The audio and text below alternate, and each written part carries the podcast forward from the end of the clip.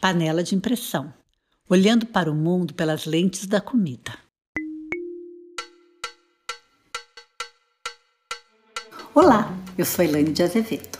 Nesse episódio do Panela de Impressão, a gente vai falar sobre obesidade.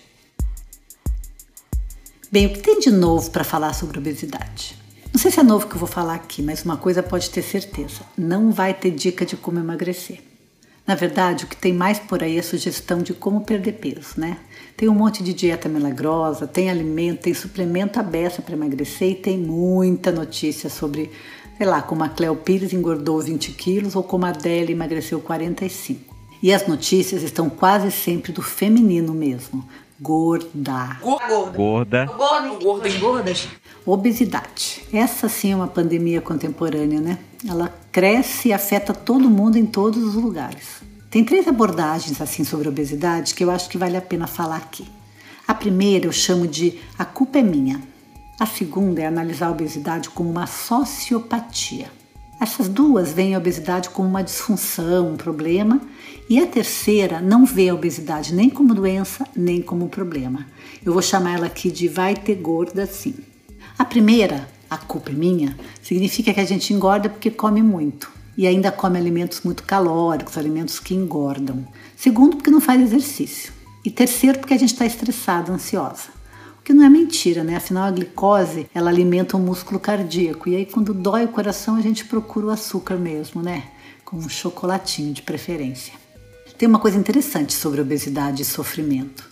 Você sabe que toda gordura é um isolante térmico, né? Ou seja, ela mantém e isola o calor. Então, quando a gente sofre muito, a gente estaria precisando de proteger mais o nosso calor. Ou seja, a gordura vai nos ajudar a isolar do mundo e nos oferece aquele quentinho. E o que não falta nesse mundo é sofrimento e dor. Mas voltando para a culpa é minha, comendo muito tal IMC, o índice de massa corporal, ele aumenta muito sai da média, entre aspas, normal e você fica taxada como obesa. O problema do IMC é que ele coloca todo mundo em caixinha padronizada.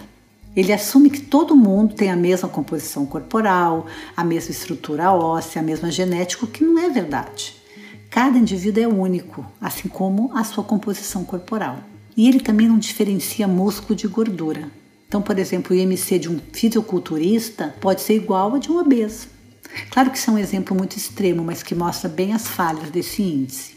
Mas o que eu quero ressaltar aqui é que nessa abordagem da culpa é minha, ela põe todo o peso da obesidade sobre a pessoa obesa. E aí todo o tratamento está focado em fazer a pessoa mudar. E como é que muda? Primeiro fazendo educação alimentar e nutricional, ou seja, dieta. Uma dieta que o médico ou nutricionista pesam, combinam alimentos ou retiram alimentos calóricos, ou ainda tudo isso junto. E já é estudado que estar em dieta aumenta muito a ansiedade. Aliás, eu acho que a dieta serve mesmo para dar uma função para aquele imã da geladeira, né? Ela fica lá penduradinha. A culpa é sua também pede para mudar seu estilo de vida. Ou seja, tem que fazer mais exercício físico. Yoga pode? Não. Gyrotonics, Feldenkrais, técnica Alexander, Pilates? Não. Não é alongamento, nem sempre é o que a gente gosta, ou que traz calma, ou que traz consciência corporal. O exercício tem que suar. Tem que malhar e tem que perder peso. E tem que ser aeróbico. Por fim, a culpa é sua fala para você controlar a ansiedade. Como? Ah, tem que consultar um psicólogo, meditar, tomar medicamento, caminhar, fazer o que gosta, estar com quem gosta, se acalmar de algum jeito. Um desafio nesse mundinho de hoje, né?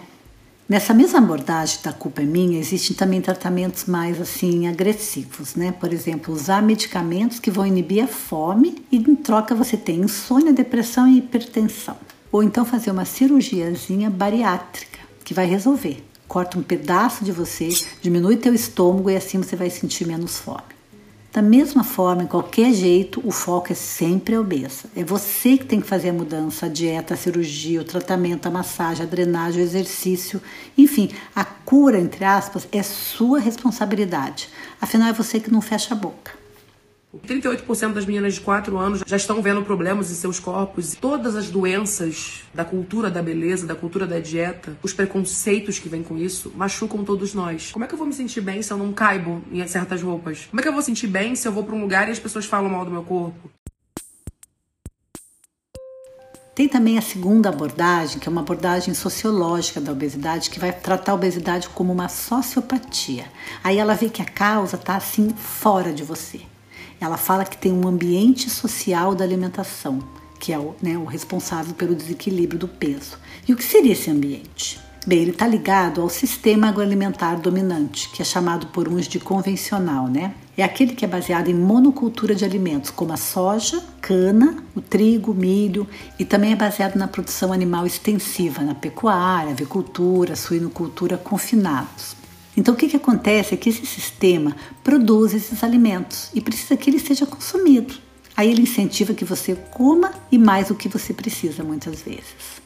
Aí você come de manhã o pão francês com margarina e mortadela no café da manhã, o macarrão com carne moída no almoço, a empadinha ou a bolachinha recheada no meio da tarde e à noite uma pizza de calabresa para variar. Mas se você analisar, todos esses alimentos estão a mesma farinha de trigo branca, gordura hidrogenada feita de soja, o açúcar que veio da cana ou a carne de péssima qualidade.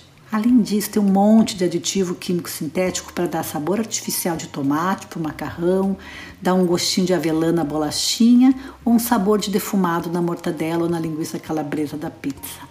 Bem, estou exagerando, né? Mas tem gente que come assim.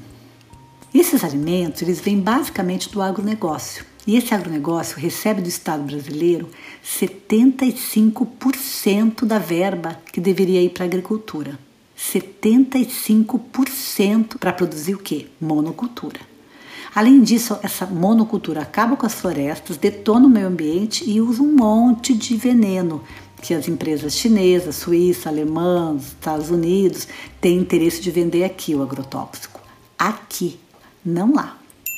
E para isso essas empresas fazem acordos que favorecem financeiramente os políticos.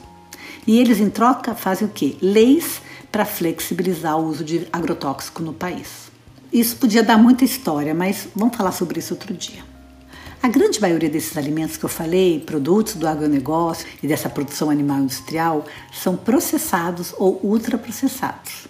Eles duram muito porque tem muitos aditivos e muitos conservantes. E essas indústrias são multinacionais poderosíssimas que têm muito dinheiro para fazer publicidade e para incentivar o consumo desses alimentos industrializados naquelas propagandas super sedutoras né, que aparecem na televisão e que todo mundo assiste, inclusive as crianças bem pequenas que pedem essas comidas depois. Sabe aquela sensação de tomar uma coca gelada? A gente chama isso aí de gás. Gás carbônico, né?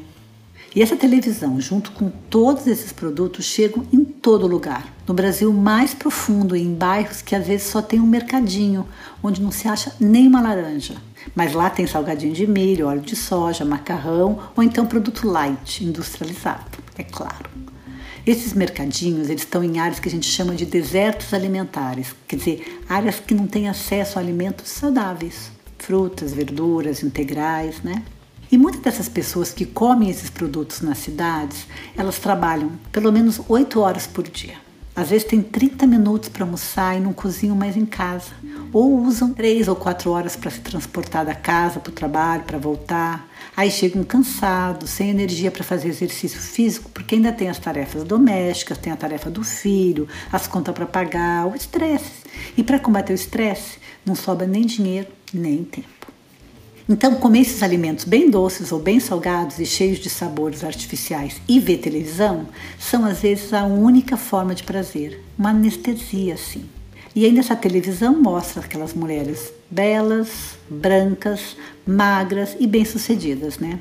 E tá o tempo inteiro tentando te convencer que essa comida é boa para você.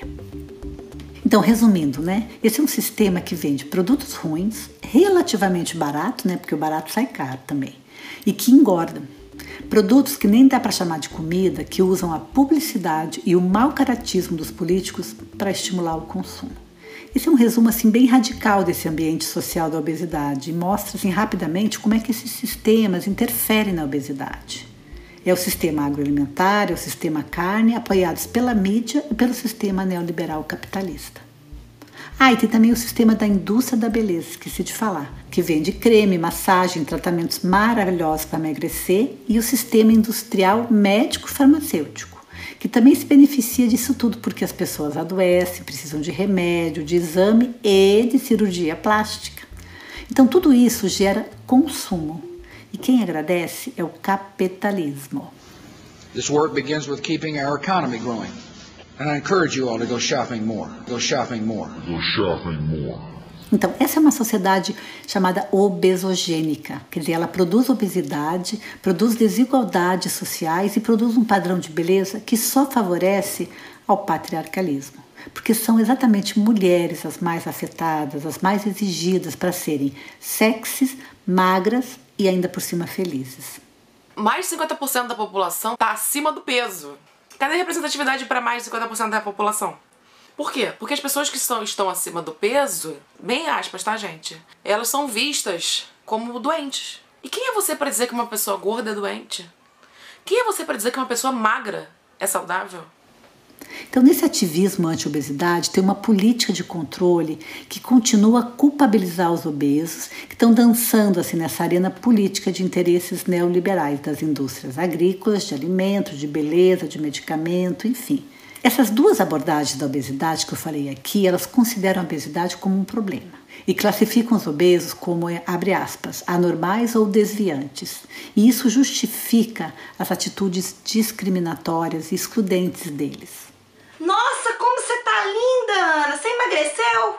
Isso não é elogio. Isso não é elogio. Emagrecer não é elogio. Do mesmo jeito engordar não é defeito e vice-versa, entendeu? Por isso é que hoje surge um movimento social preocupado com a gordofobia, ou seja, o preconceito que as pessoas gordas sofrem, tanto na vida afetiva como na vida social, também na vida profissional. É uma nova bandeira das políticas identitárias de minorias. Assim que nem tem os negros, as mulheres, os indígenas, a população LGBT que criaram seus movimentos de reivindicação dos seus direitos, os obesos também surgem nessa arena. Mas aí, gente, vem um enorme embate com a área da saúde, porque ela percebe a obesidade como anormalidade e doença. E o movimento quer a naturalização e a aceitação da obesidade. Como que fica isso? Muitos pacientes considerados obesos, eles falam inclusive que são exatamente os profissionais de saúde os mais preconceituosos. Agora, falar da formação desumanizada desses profissionais de saúde, que na verdade só aprendem sobre controle e doença, daria outro podcast. Mas também não dá para esquecer que é exatamente essa inabilidade das pessoas da saúde, com suas balanças, adipômetros e dietas para lidar com os obesos, que aumenta essa problemática do ambiente social da obesidade. Muitos médicos e nutricionistas não compreendem que estar acima do peso não significa estar doente. O sobrepeso pode dar até algumas limitações para a pessoa, por exemplo, dificuldade de correr, sobrecarga óssea, mas é importante saber que existem pessoas obesas metabolicamente saudáveis. O que quer dizer isso? Significa que elas têm exames normais, elas levam uma vida normal, não adoecem, nem morrem mais do que a média. E mais, não se sentem doentes nem incapazes, elas se sentem saudáveis, dispostas, animadas, vivas. Então, quando a gente fala de aceitação, a gente não fala de um movimento que visa é, romantizar a obesidade, falar para todo mundo ser gordo. Não, é para todo mundo ser livre, independentemente de como você for. Você pode comer o que você quiser, você pode fazer o exercício que você quiser, você sempre pôde. A diferença é que tudo isso é vendido para você como uma salvação de que você tem que ser daquela forma para você ser saudável. E por que, que você não pode ser uma pessoa que é como eu? É uma pessoa que é gorda, que se exercita, que é saudável, que tem uma alimentação que busca equilíbrios e que tem uma vida que tenta ter hábitos saudáveis. A área da saúde precisa aprender a ouvir o paciente e compreender esse contexto sociopático. Por isso que médicos, enfermeiros, nutricionistas precisam de ciências sociais junto com anatomia e patologia. A marginalização do obeso também pode se manifestar em outras desigualdades sociais por causa desses estereótipos negativos.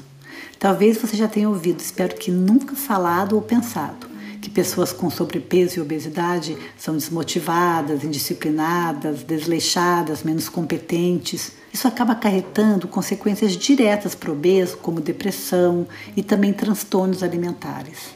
Aí eles podem também criar uma tendência ao isolamento, vergonha de se expor, baixa autoestima, insegurança e acabam procurando empregos que pagam menos ou se sujeitam a ganhar menos. Além disso, o controle da massa corporal de uma mulher, né, especialmente de uma mulher, é uma forma de controle do seu corpo. Controle com dieta, com medicamento, com cirurgia, para caber num padrão de beleza e de sucesso já fabricado. E é bom lembrar que tudo que é padronizado é mais fácil de controlar. Slow songs, they for skinny hoes. Can't move all of this here to one of those. I'm a thick bitch, I need tempo. Mas o movimento anti-gordofobia já está se organizando. Tem muito espaço para discutir a gordofobia nas redes sociais, com ativistas, artistas e cantoras, enfim, uma mulherada porreta. O movimento Vai Ter Gorda, por exemplo, está crescendo. Ele também é um movimento feminista. Tem mulheres super poderosas que fazem um monte de ações, eventos, ativismo e fazem a gente refletir sobre a obesidade para além da sua visão de doença. Vai ter gorda sim, diz ela. A gente tem diversas atividades, rodas de conversa, palestras, debates, atividades de empoderamento dessa mulher, audiência pública. A gente também tem um foco também na moda. E a gente está aqui para mostrar para essas mulheres que elas podem estar no lugar que elas quiserem. Está mais do que na hora de romper com mais esse formato de ditadura contemporânea, imposta por padrões de beleza, que na verdade estão servindo mesmo para fortalecer vários sistemas que precisam cair o capitalismo, o patriarcado, o sistema biomédico, o sistema de aparências e valores. E para isso tem que ter luta. O hábito da dieta é um super sedativo político na história feminina, já que quando a gente se volta para essa alucinação do emagrecimento, a gente se dociliza e tende a tirar o foco da luta pelos nossos direitos. Então, libera o manequim extra grande e vamos enchê-lo de consciência e de respeito. Um beijo e até a próxima. Representa as mulheres, 100% feminista. Eu cresci pra ser Carol Bandida. Representa as mulheres, 100% feminista.